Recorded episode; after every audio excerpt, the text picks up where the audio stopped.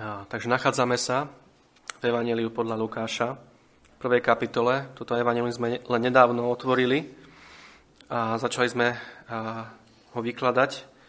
A hovorili sme o samotnom autorovi tohto Evangelia, o Lukášovi a o tom, že čo píše Lukáš v tomto Evangeliu, hlboko súvisí s tým, o čom na mnohých miestach hovorí stará zmluva. Čítali sme rôzne texty, poukazovali sme na, na rôzne miesta a ukazovali sme, že bez toho, aby sme porozumeli tomuto pozadiu, e, nemáme, nemôžeme porozumieť tomuto evaníliu tak, ako Boh chcel, aby sme mu porozumeli, ako ho On sám dal. A naposledy sme hovorili o neplodnej žene. Hovorili sme o Alžbete, manželke Zachariáša a hovorili sme o oznámení toho, že sa im dvom narodí syn, ktorý bude veľmi významný, ktorý bude, ako vieme, Ján Krstiteľ, a ktorý bude tzv. predbehuňom pána Ježiša Krista, teda tým, ktorý pôjde pred ním, ktorý bude, bude bežať pred ním a bude oznamovať, že prichádza kráľ, prichádza niekto väčší. A takýmto spôsobom pripraví pánovi Ježišovi Kristovi ľud, ktorý bude už pripravený na to, že prichádza niekto dôležitejší. A hovorili sme o tom, že táto neplodná žena, ktorá dostáva syna od Boha, zázračným spôsobom je obraz Božieho spasenia. No dnes budeme hovoriť o samotnom tomto spasení. Hovorili sme o synovi, o predbehuňovi, ako sme hovorili, ale dnes budeme hovoriť o oznámení narodenia samotného pána, samotného syna Božieho, pred ktorým mal tento Ján ísť. Hovorili sme o neplodnej žene, ktorá počala v starobe a od svojho vekom starého manžela. Bez pochyby zázrak, no zázrak, ktorý Boh učinil cez sekundárne príčiny. Cez to, že jednoducho Zachariáš poznal Alžbetu a Alžbeta počala. Ale dnes budeme hovoriť o panne, ktorá počne syna. Bez akéhokoľvek muža, priamým, nadprirodzeným a neopísateľným konaním – Svetého Ducha. A preto sa poďme pozrieť do nášho textu dnes, do veršov 26 až 38, aby sme o tom hovorili, aby sme porozumeli, čo nám tu pán chce povedať. Takže vo verši 26 čítame, že aniel Gabriel prišiel k Márii do mesta menom Nazaret. A toto je moment, aj keď to možno, keď čítame tieto texty, aj keď to možno nevyzerá na prvý pohľad, ale práve preto to musíme takýmto spôsobom otvárať, toto je moment, kedy sa začínajú rúcať všetky pevnosti a diela diablové na tejto zemi. Ako viete, písmo hovorí, že Pán Ježiš prišiel, aby zničil, aby zmaril diela diablové. A toto je ten okamih, kedy sa to začína diať. Aniel ktorý prišiel do Edenu, ako čítame v knihe Genesis, ktorú sme len nedávno uzavreli, ktorý prišiel do Edenu v podobe, hebrejské slovo je použité nachaš, čiže v podobe, písmo to prekladá ako had, ale bolo to v skutočnosti najmudrejšie zo všetkých zvierat polných, ktoré Boh stvoril, tento aniel, ktorý prišiel k Eve, matke všetkých živých, aby ju a jej potomstvo uvrhol do duchovnej smrti a záhuby, tu začína byť drvený. Návštevou aniela, ako čítame od Boha. Verš 26. Poslaný aniel Gabriel od Boha. A tento aniel prichádza v podobe, môžeme povedať, muža, ktorý, ako, ako viete, písmo hovorí, že anieli takýmto spôsobom prichádzali ako veľmi uh, v takom nádhernom, čistom, svietiacom rúchu, ako bytosti, aby, aby ľudia vôbec mohli nejakým spôsobom ich vidieť a rozumieť, že je to navštívenie. A prichádza k Márii, a ktorá je matkou a má byť matkou práve toho potomka zo ženy, ktorý bol zasľúbený v knihe Genesis. Po páde Evy a Adama do hriechu. A tento aniel jej oznamuje príchod toho, ktorý zachráni svoj ľud práve z tých hriechov. A práve z toho hriechu, do ktorého padli. A vidíme, že aniel neprichádza do Jeruzalema, neprichádza do kráľovského paláca, neprichádza ani do rodiny najvyššieho kniaza, ale prichádza do galilejského mesta, ktoré sa volá Nazaret. A Nazaret je, sa nachádza na úplne, na, úplne na, sever, na, na severe. Keď si predstavíte tú mapku, aj na, aj na konci písma, si môžete, ak máte otvoriť, sú tam mapky, tak Nazaret je na severe, veľmi ďaleko od Jeruzalema. A je to, je to, niečo, je to mesto, ktoré sa nachádza už pomaly na tej hranici medzi, medzi pohan, pohanmi a medzi uh, Židmi, medzi, medzi oblasťou, kde žili Židia. A preto toto mesto bolo veľmi také bezvýznamné v očiach, v očiach uh, Židov. Ako viete, uh, v Jánovi 1.47, keď uh, Natanael sa pýta, čo dobré môže prísť z Nazareta. Toto, bolo, toto bol postoj, ktorý bol bežný v tej dobe, že toto mesto bolo úplne Galilea, to je tam na severe niekde, kde už pohania, to tam celé pomiešané.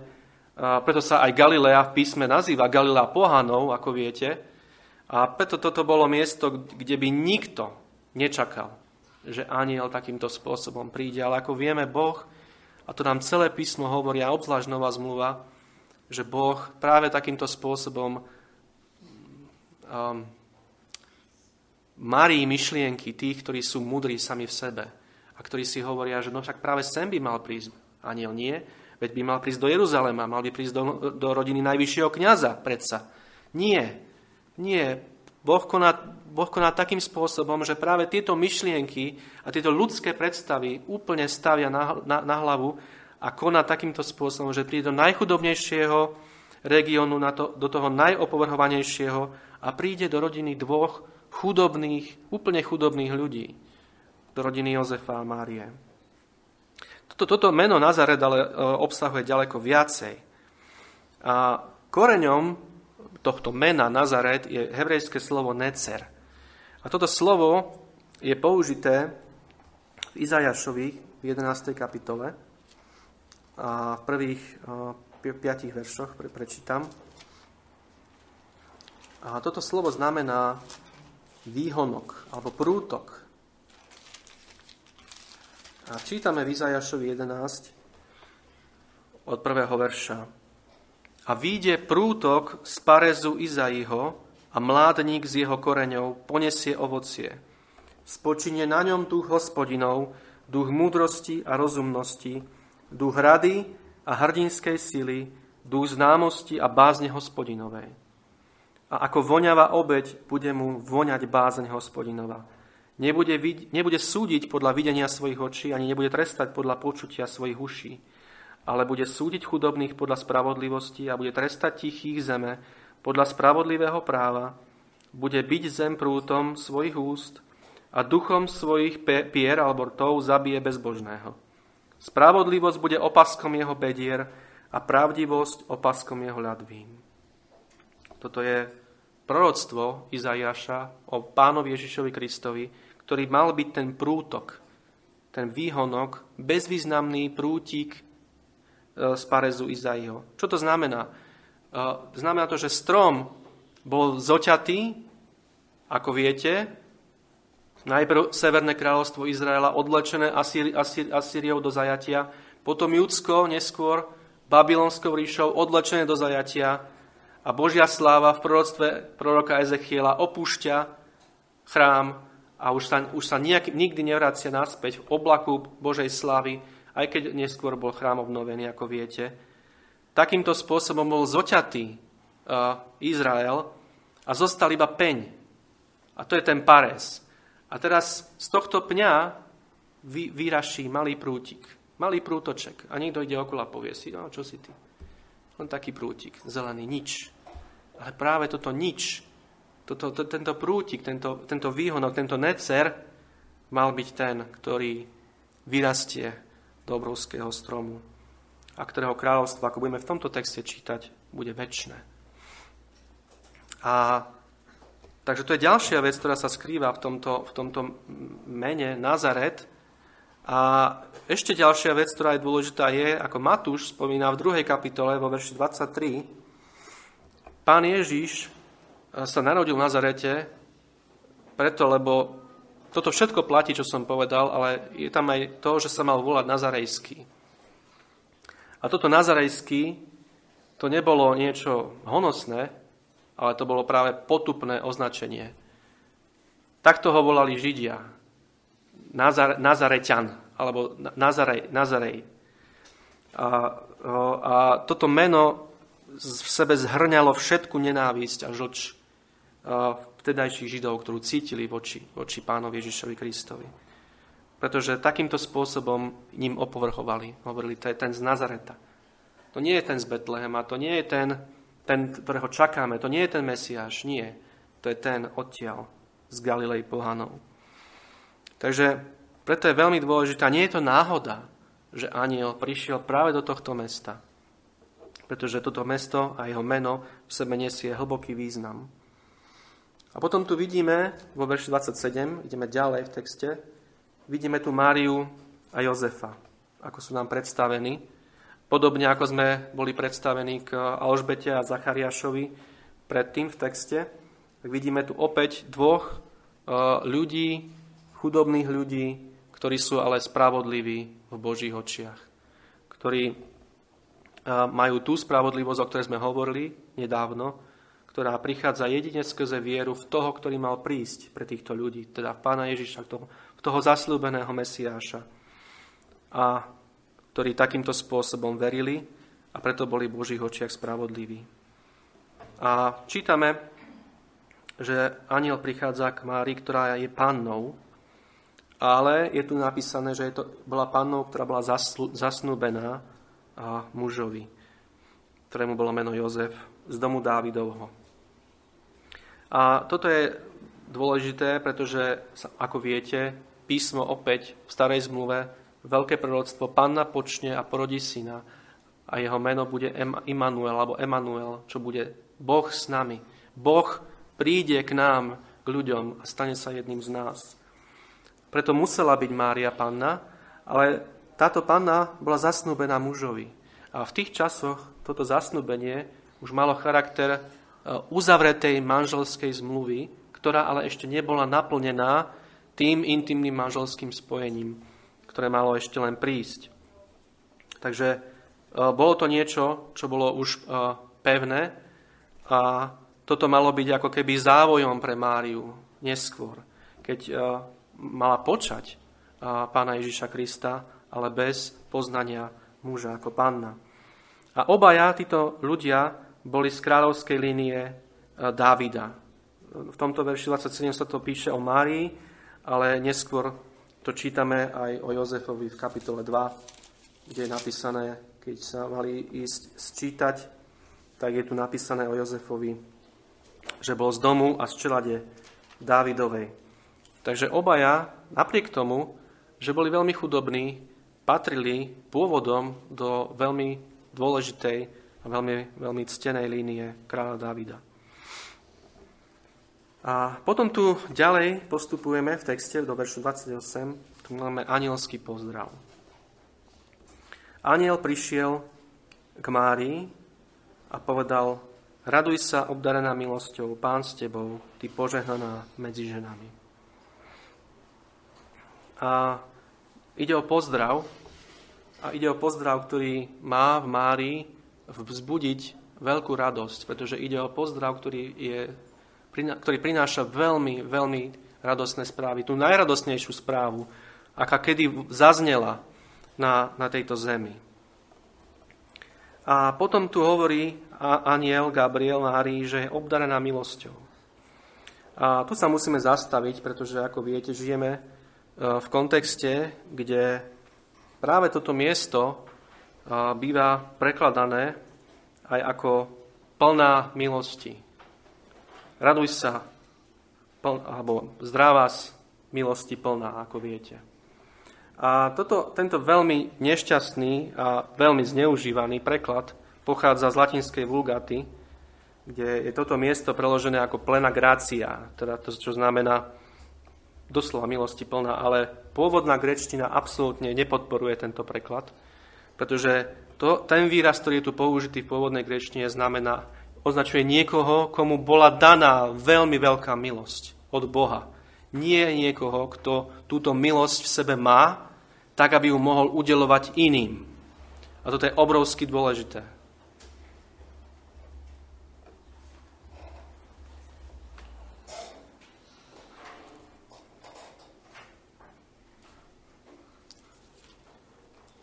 Ak chceme nájsť miesto, kde je použité slovo, ktoré vyjadruje plnosť milosti, tak môžeme ísť do Evanília podľa Jána. A tu čítame v Evaníliu podľa Jána v prvej kapitole vo verši 14 a on, pán Ježiš, to slovo sa stalo telom a stánilo medzi nami a hľadeli sme na jeho slávu, na slávu ako jednorodeného od Otca a bol plný milosti a pravdy. Toto, tento výraz v pôvodnej grečtine označuje niekoho, kto je plný milosti tak, že túto milosť obsahuje sám v sebe, pretože je Boh a môže ju dať niekomu inému, môže ju udeliť niekomu inému. Ale tento výraz je úplne iný ako ten, ktorý je použitý na tomto mieste. A preto uh, Jednoducho nie je mysliteľné, aby sme toto chápali tak, že Mária je tu oslovovaná ako niekto, kto má, kto má, kto má božský atribút. Ako, ako niekto, kto je plný milosti, ktorú môže dávať niekomu inému. V žiadnom prípade. Mária je žena, ktorá, ktorej bola daná veľká milosť. A potom jej aniel hovorí, pán s tebou. Veľké povzbudenie pre túto ženu. Podobné povzbudenie dal napríklad hospodin v sudcom, knihe sudcov v 6. kapitole vo verši 12 Gedeonovi. Povedal mu, navštívil ho hospodin tiež skrze aniela a povedal mu, hospodin s tebou udatný mužu. A ako viete, potom skrze Gedeona hospodin vykonal veľkú záchranu v Izraeli. Čiže to je veľké pozbudenie. Pán s tebou, ktoré v ušiach e, židovskej ženy, spravodlivej pred Bohom, ktorá pozná písma, ktorá je vyučená v písmach, malo práve toto vzbudiť, toto, toto povzbudenie. A potom aniel hovorí, ty požehnaná medzi ženami. A, a tu opäť sa musíme zastaviť na malý moment, pretože Mária je bez pochyby žena, ktorá bola požehnaná medzi ženami spôsobom, ak, ak, akým nebola požehnaná žiadna iná žena na tejto zemi, lebo sa mala stať a stala sa matkou pána Ježiša Krista. Ale sú tu dva extrémy Jeden extrém, ako viete, zastáva rímskokatolická církev, ktorá z Márie robí bohyňu, ktorá z Márie robí ženu, ktorá je na úrovni pána Ježiša Krista a jednoducho je to žena, ktorá e, sa prihovára, ktorá, ktorá, ktorá obsahuje všetky atribúty, ktoré patria jedine a výlučne pánovi Ježišovi Kristovi a ktorá, ktoré požehnanie je nazývané blahoslavením a jednoducho takýmto spôsobom je z nej robené niečo, čo, čo Mária absolútne nie je a čo písmo nejakým spôsobom nepodporuje. Ale druhý extrém je, ktorý napríklad niektorí evanelikáli, do ktorého padajú, je, že Máriu nepovažujú za, za nič. Jednoducho je to taká protireakcia proti tomu, tomu prvému extrému, že jednoducho Mária to, to, nechcú, nič nie, ani, ani slovo nie. Ale my musíme stať na Božom slove. Čo Božie slovo hovorí o tejto žene, to o nej platí. A Božie slovo hovorí, že je požehnaná medzi ženami. A my to musíme jednoducho povedať. Áno, písmo hovorí, že Mária je požehnaná a toto požehnanie spočívalo v tom, že ju Boh navštívil takýmto výnimočným spôsobom. A dal jej milosť stať sa matkou spasiteľa. Nie matkou Božou, nie je matkou Božej prirodzenosti Pána Ježiša Krista. To je absurdné. Boh nemá matku, ale matkou ľudskej prirodzenosti spasiteľa, Pána Ježiša. A to je veľká vec. Bez pochyby. Obrovská vec. Koľko žien v Izraeli očakávalo túto milosť? Aká, a, v princípe akákoľvek žena v, v Izraeli sa mohla stať touto ženou, skrze ktorú príde tento, tento potomok.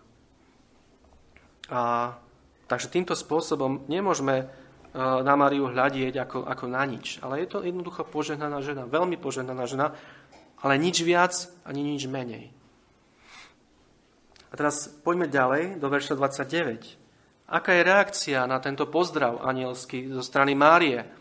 Čítame opäť, ako, ako Zachariáš, aj ona sa zľakla, ale Mária sa zľakla pravdepodobne veľmi výrazne, pretože toto slovo sa zľakla je jediný, jediné, jedinýkrát použité v Novej zmluve v grečtine. Je to, je to veľmi intenzívny pocit e, bázne, ktorý na, na Máriu prišiel. A tu vidíme opäť uh, Márínu uh, svetosť a pokoru, ktorú táto žena mala, pretože píšná, sebastredná žena by to mohla zahrať na pokoru, ale možno vo svojom srdci by sama sebe povedala presne to isté. No áno, však samozrejme. Ja mám byť taká, toto ja som. Ja, mala by vysoký pohľad, ale Mária nie. Mária sa bojí a nerozumie, a prečo práve ona je takýmto spôsobom navštívená a takto pozdravená. A dokonca je tu napísané, že rozmýšľala v duchu, aký to má byť pozdrav. Maria premýšľala, tu, tu, tu je v tej krátkej chvíli, ktorá, ktorú mala na to, premýšľala, čo to má byť za pozdrav? Čo tento pozdrav znamená? A tu by som rád citoval Matthew Henryho, ktorý napísal nasledovné slova. Bol to pozdrav z neba, či od ľudí? Mali ju pobaviť? Mali jej byť osídlom a pascov? Alebo v ňom bolo niečo hlboké a zásadné? Nech myšlienky o tom, aký to má byť pozdrav, boli akékoľvek, som presvedčený, že nemala ani najmenšie poňatie o tom, že by sa z tohto pozdravu mala kedy stať modlitba, ktorú celé storočia používa skorumpovaná, zdegenerovaná a antikristovská odpadnutá vetva viditeľnej cirkvi, ktorá ju desaťkrát opakuje na jednu modlitbu pána. Ako to robí rímsko-katolická církev. Toľko Matthew Henry. Čiže nech boli Márine myšlienky akékoľvek inými slovami, ani nemala ani tušenia. A nikdy by nesúhlasila s tým, aby niečo takéto bolo takto použité a zneužité. A je tu, Matthew Henry má veľmi zaujímavú aplikáciu na tomto mieste pre mladé ženy, ako je Mária, že majú ako Mária premýšľať nad tým, keď k ním príde niekto s takým pozdravom, s akýmkoľvek takýmto podobným pozdravom, že mladé ženy majú naozaj veľmi uh, hlboko premýšľať nad tým, čo sa deje. Aký to má byť pozdrav. A majú rozsudzovať, od koho prichádza, prečo je taký, aký je a tak ďalej. Aby nepadli do nejakého osídla, do nejakej pasce od niekoho, kto ich takýmto spôsobom zdraví uh, zištne a chce niečo získať. Čiže je to veľmi, veľmi zaujímavá, veľmi ale dobrá aplikácia tejto, tejto pasáže. A potom ešte, čo sa tohto pozdravu týka, by som rád prečítal slova anglikánskeho biskupa Hola, ktorý bol zbožný muž, ktorý spolu napríklad s J.C. Rylom, ktorý bol tiež biskup tejto cirkvi, ktorý zostával v anglikánskej cirkvi napriek tomu, že anglikánska cirkev bola odpadnutá, veľmi plná pokryteckého náboženstva v skutočnosti a nie, nie skutočného kresťanstva. Ale títo, títo muži v tom čase zostávali v tejto cirkvi, aby sa snažili z tej pozície, ktorú mali, e, ovplyvňovať a snažili sa nejakým spôsobom zvrátiť tento, tento prúd. Tak tento anglikánsky biskup Hall hovorí o tomto pozdrave nasledovné slova. Aniel pannu zdraví, nemodlí sa k nej. Zdraví ju ako Božie dieťa, nemodlí sa k nej ako k bohyni. Pre nás zdraviť ju týmto spôsobom je hrubá trúfalosť. Pretože my nie sme ako on a ona už nie je ako bola. Ako on, ak on, duch, zdravil ju ako telo a krv na tejto zemi, my, ktorí sme telo a krv, nemáme čo zdraviť tú, ktorá je už oslávenou dušou v nebi. Modliť sa k nej vo forme tohto pozdravu znamená zneužívať pannu, aniela aj pozdravu. Toľko. A brat Hol. Prejdeme ďalej teda, ďalej v našej, našej, našom texte.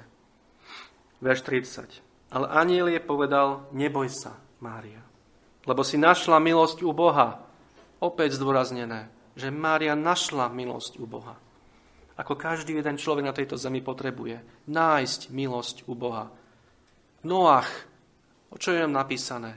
Prečo bol zachránený on z celého toho počtu ľudí pred potopou? Pretože našiel milosť u Boha, je napísané. Boh na neho pohľadol milostivo. A Noach si túto milosť nemohol nejako zaslúžiť. A aniel jej hovorí, neboj sa, Mária. Ako viete, to, tento výraz neboj sa je v písme 365 krát sa nachádza.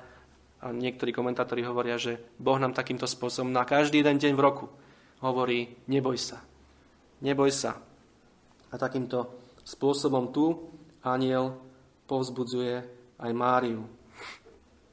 A teraz prichádzame k pasáži, ktorá hovorí o počatí pána Ježiša Krista, verše 31 až 33. A hľa počneš v živote a porodíš syna a nazvieš jeho meno Ježiš.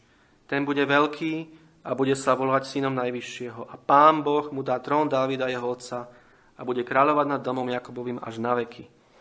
A jeho kráľovstvu nebude konca. O samotnom počatí pána Ježiša Krista by som chcel hovoriť v samostatnej kázni na, budúce, ak pán dá. A, takže môžeme sa sústrediť na to, že Mária porodí a nazve svojho syna menom Ježiš, čo je veľká podsta. Preto to je tiež Mária požehnaná. Tak ako Alžbeta mala nazvať svojho syna Ján, tak Mária tu je jej daná milosť nazvať svojho syna Ježiš. Ako viete, toto meno, o ktorom sme spievali v piesni, že je to meno nad každé meno, toto meno Ježiš znamená spasiteľ. Boh je spása. Boh zachraňuje. Je to ten, ktorý bude záchrancom svojho ľudu z ich hriechov. Samozrejme, meno tomuto synovi dáva Jozef, ako neskôr dáva aj Jánovi meno Zachariáš. Čiže obaja rodičia takýmto spôsobom menujú svojich synov. A čo je tu napísané o pánovi Ježišovi Kristovi?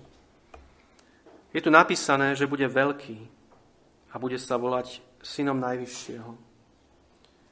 A ako sme čítali a hovorili aj predtým, aj o Jánovi Krstiteľovi, je napísané, že bude veľký pred pánom, ale tento syn s veľkým S, o ktorom sa tu hovorí, bude veľký spôsobom, akým nebol a nikdy nebude veľký žiaden iný človek na tejto zemi. Pretože sa bude volať synom Najvyššieho. Čo znamená, že bude vo vzťahu k Bohu Otcovi, ktorá znamená rovnosť. Bude rovný Otcovi. To znamená, bude rovný Otcovi v prirodzenosti a podstate. Čo ne, neplatí o žiadnom inom človeku, ktorý má ľudskú prirodzenosť, ako Pán Ježiš, iba o ňom. Že je rovný Bohu. A tým pádom sám Boh, ako nám to hovorí Jánovo Evangelium, 1. kapitola.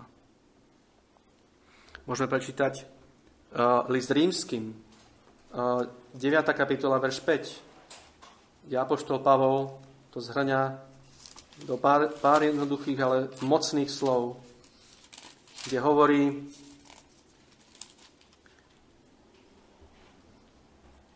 Kristus podľa tela, ktorý je nadovšetkým Boh, požehnaný na veky. Apoštol Pavol tu označuje Krista ako Boha požehnaného na veky. A toto práve znamená to meno, ktoré mimochodom Pán Ježiš Kristus písmo obsahuje viac ako 300 mien pre Pána Ježiša Krista. A toto je jedno z nich, syn Najvyššieho. A toto to meno znamená túto rovnosť syna s otcom. A potom tu čítame, že pán Boh mu na trón Dávida, jeho otca. A toto sa udeje napriek najmenej zvýhodňujúcim okolnostiam a najchudobnejším podmienkam. Máme tu muža, syna, ktorý sa rodí do oblasti, ktorá je úplne opovrhovaná, ktorý sa rodí dvom chudobným rodičom. To, že boli chudobní, vieme preto, ako neskôr uvidíme, že keď prídu do chrámu, neobetujú podľa knihy Levitikus baránka, ale obetujú hrdličky, čo je ustanovenie Božie pre tých, ktorí nemajú na to, aby priniesli takýto obetný dar, pretože sú chudobní. Takže Alžbet, tá, pardon, Mária a Jozef boli chudobní, ale napriek tomu sa im narodí syn, ktorému pán Boh dá trón Dávida. Takže vidíme tu aj pripomienku Dávida, kráľa Dávida, čo aj pre Máriu je pripomienka jeho, jej pôvodu, ktoré má, čo, čo má, ktoré má byť povzbudením jej viery, že napriek tomu, že Berla od tejto dávnej a ctenej rodiny unikla alebo uhla už pred rokmi, môže ona do nej opäť porodiť dediča a tak túto Berlu do nej navrátiť, no už nie v podobe nástupnického dedičstva, ale väčšnej, väčšnej držby. Pretože nie ľud ustanoví pána Ježiša za kráľa, ale pán Boh. Je tu napísané, pán Boh mu dá trón Dávida. Ako viete, v Žalme 2.6 je napísané, ktorý je tiež veľmi mocný žalm o pánovi Ježišovi Kristovi. Pán tu hovorí, vo verši 6. Ja som ustanovil svojho kráľa nad Sionom, vrchom svojej svetosti. Ako viete, Sion, mesto Dávidovo, je starozmluvný typ, predobraz cirkvy. A nie ľud, nie ľudia, ale Otec ustanovil svojho kráľa, Pána Ježiša Krista, nad Sionom. A toto znamená, čo to znamená? Je to napísané, že bude kráľovať nad domom Jakobovým až na veky a jeho kráľovstvo nebude konca. Poprvé to znamená, že kráľovstvo tohto syna bude duchovné kráľovstvo. Pán Ježiš Kristus nebude kráľovať nad Izraelom podľa tela, ale podľa zaslúbenia a viery Abraháma.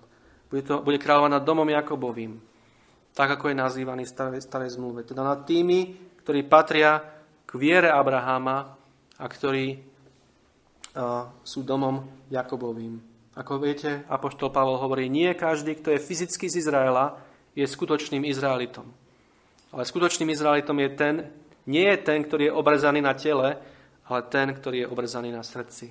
A práve táto obriezka srdca je znovu zrodením skrze vieru v Pána Ježiša Krista. A potom tu čítame, že bude to väčšie kráľovstvo. Bude to kráľovstvo, ktorému bude razdané a už nikdy viac z jeho ruky nebude vzané, ale bude mu patriť na veky. A napríklad v prísloviach 27-24 čítame, že e, či koruna bude, bude e, navždy e, sa presúvať z pokolenia na pokolenie, parafrazujem. Ale toto možno platí pre pozemských kráľov, ako bol Dávid, ale pre pána Ježiša Krista toto neplatí. A éra Evanília, ktorá začína týmto príchodom pána Ježiša Krista, je posledná éra, inými slovami. Je to začiatok posledných dní tohto sveta. A žiadna iná éra už nepríde pred druhým príchodom pána Ježiša Krista. Už sa nič neudeje. Už len bude táto éra, ktorá začala a v ktorej stále sme. Práve preto písmo pre nás veľmi zvláštnym spôsobom nazýva celú túto éru, celú túto toto, toto obdobie poslednými dňami. A je to, je to preto, lebo tieto posledné dni začali tu, už v prvom storočí, ako prišiel Pán Ježiš. Už nič viac nepríde. Pán Ježiš Kristus, ako nám hovorí list Židom, v prvej kapitole, v prvých veršoch, je posledným zjavením. Je to posledné slovo od Boha. Žiadne iné väčšie zjavenie už nepríde. A preto aj jeho kráľovstvo trvá na veky. A potom tu opäť máme reakciu Márie vo verši 34. Mária povedala anielovi, ako sa to stane, keď neznám muža. A e, o tomto kázal brat Lubo, takže nebudem o tom podrobnejšie hovoriť, len opäť zopakujem, ako brat Lubo kázal, že tu nejde o neveru, o prejav nevery, ale ide o túžbu vedieť viac. Mária verí Božiemu posolstvu, nie je reakcia v srdci, nie je reakcia Zachariáša, ktorý, ako vieme, ak sme hovorili, neveril a preto bol pokarhaný. Mária sa pýta preto, lebo chce vedieť viac. Chce vedieť, ako sa to udeje, keď nepozná muža intimne. A verš 35 hovorí, Aniel odpovedal a riekol jej, Svetý duch príde na teba a moc najvyššieho ťa zatvoní. A preto aj to splodené sveté bude sa volať Syn Boží. Ako som povedal, tomuto sa chcem venovať na budúce, zvlášť, ale predsa by som povedal jednu vec na tomto mieste, pretože to je veľmi dôležité miesto. A chcel by som vypichnúť to slovo zatvoni. Toto slovo zatvoni je to isté slovo, ktoré sa v hebrejčine používa v Genesis 1.2. V druhom verši na začiatku písma je napísané, že duch Boží sa oživujúci vznášal nad vodami. To je to isté slovo. To isté slovo, ako tu preložené zatvoni. Ten istý hlboký význam. A bratia a sestry, toto je počiatok nového stvorenia v Božom pláne vykúpenia. Tak ako sa duch Boží vznášal oživujúci nad vodami na začiatku, na počiatku tohto sveta, takýmto istým spôsobom duch Boží utvoril v Márínom lone nové stvorenie. Úplne nové stvorenie. Nové stvorenie, ktoré neobsahuje absolútne ani štipku toho hriechu, do ktorého padlo to stvorenie, ktoré bolo na začiatku stvorené. Preto nové stvorenie. Nové stvorenie, ktoré vyvrcholí novým nebom a novou zemou, kde bude úplne nové všetko. A nič zo starého stvorenia, poznačeného hriechom, v ňom nebude. Preto je tu napísané, že to splodené sveté sa bude volať Syn Boží. Pretože to bude splodené sveté, bude to počaté nepoškvrneným spôsobom. A opäť, veľmi krátko, ale musím to povedať, je strašné, a je to strašné rúhanie, keď rímsko-katolická církev hovorí o Márii ako o tej, ktorá bola nepoškvrnene počatá. Nie. Mária bola hriešná žena, ktorá dostala veľkú milosť od Boha a ktorá na základe tejto milosti, pretože jej bola daná, uverila v toho, ktorý mal prísť a aj to bude vyjadrovať neskôr, ako uvidíme, a bude plesať vo svojom spasiteľovi, práve preto, že nie je nepoškodené počatá, ale týmto Božím zázrakom sa v nej mocou Svetého Ducha počalo niečo sveté. A toto niečo sveté je naozaj nepoškvrnené. Ušetrené od toho neustáleho posúvania dedičného hriechu. Ako viete, keď aj písmo hovorí, že Adam splodil svojho syna na svoju podobu už po svojom páde. Takýmto spôsobom skrze Adama prešiel hriech na všetkých, ako hovorí apoštol Pavol. Ale Pán Ježiš, tu je ten počiatok toho nového stvorenia.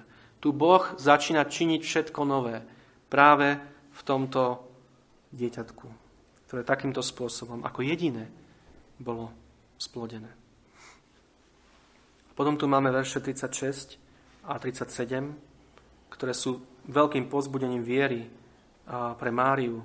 Aniel hovorí, hľa Alžbeta, tvoja pokrvná. Aj ona počala syna vo svojej starobe a toto je jej už šiestý mesiac. Mimochodom to potom v šiestom mesiaci vo verši 26 odkazuje práve na toto.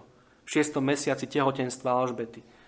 Takže toto je už šiestý mesiac tej, ktorú volajú neplodnou. Lebo u Boha nebude nemožné niktoré slovo.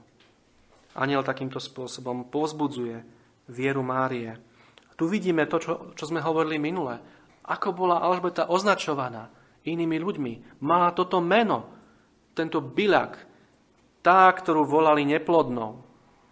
Hovorili sme o tom, a tuto, tu máme, tuto máme potvrdené priamo, priamo písmom, že to, že to naozaj takýmto spôsobom táto žena mala ťažké, ako neplodná v Izraeli.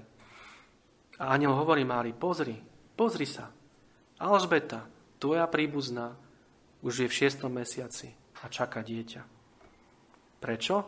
Lebo u Boha nebude nemožným niktoré slovo. A takže to, čo tu aniel oznamuje Márii, je to, že Boh zázračne opäť navštevuje svoj ľud a uvádza tak opäť zázračné konanie a obdobie Krista a apoštolov, ktoré, ako viete, bolo obdobím najväčších zázrakov, aké táto zem kedy videla obzvlášť v službe pána Ježiša Krista. Zázrakov, ktoré mali jednoznačne ukázať, že ten, ktorý tu stojí, nie je obyčajný človek. Ale je to ten, ktorý je Boh v ľudskom tele. Ten, ktorý môže odpúšťať hriechy. Ako viete. A potom skrze jeho apoštolov. Opäť kvôli tomu, aby títo muži boli opäť takýmto spôsobom rozlíšení. Ako tí, ktorí boli priamo vyslaní Kristom a ktorí boli svetkami jeho zmrtvých stania.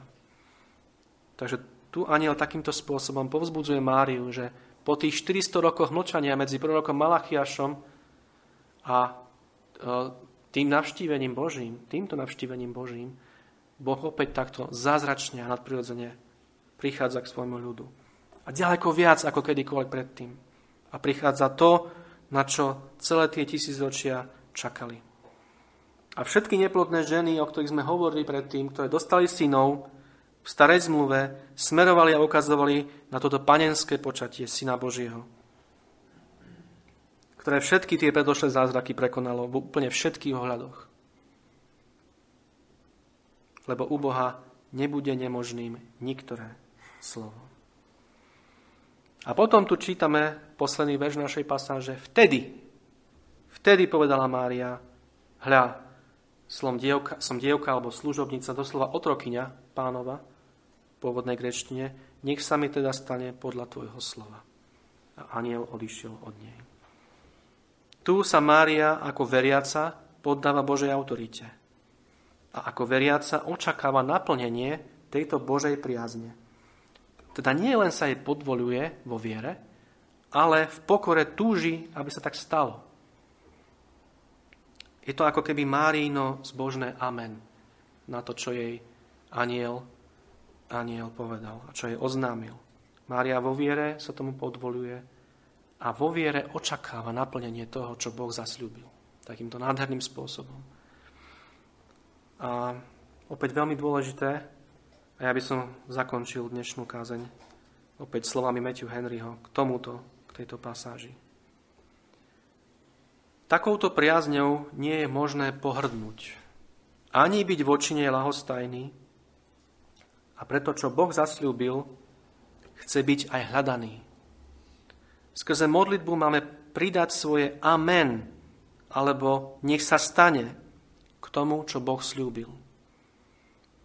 Pamätaj, hospodine, a vykonaj svojmu služobníkovi slovo, na ktoré si mi kázal čakať. Musíme, ako Mária tu, viesť naše túžby podľa Božieho slova a stavať naše nádeje jedine na ňom. Nech sa mi stane podľa Tvojho slova. Presne tak a nejako inak.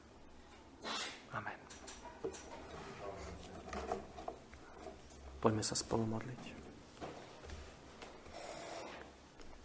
Náš drahý nebeský oče, Pane, ďakujeme Ti za Tvoju obrovskú milosť, ktorá je nad všetko.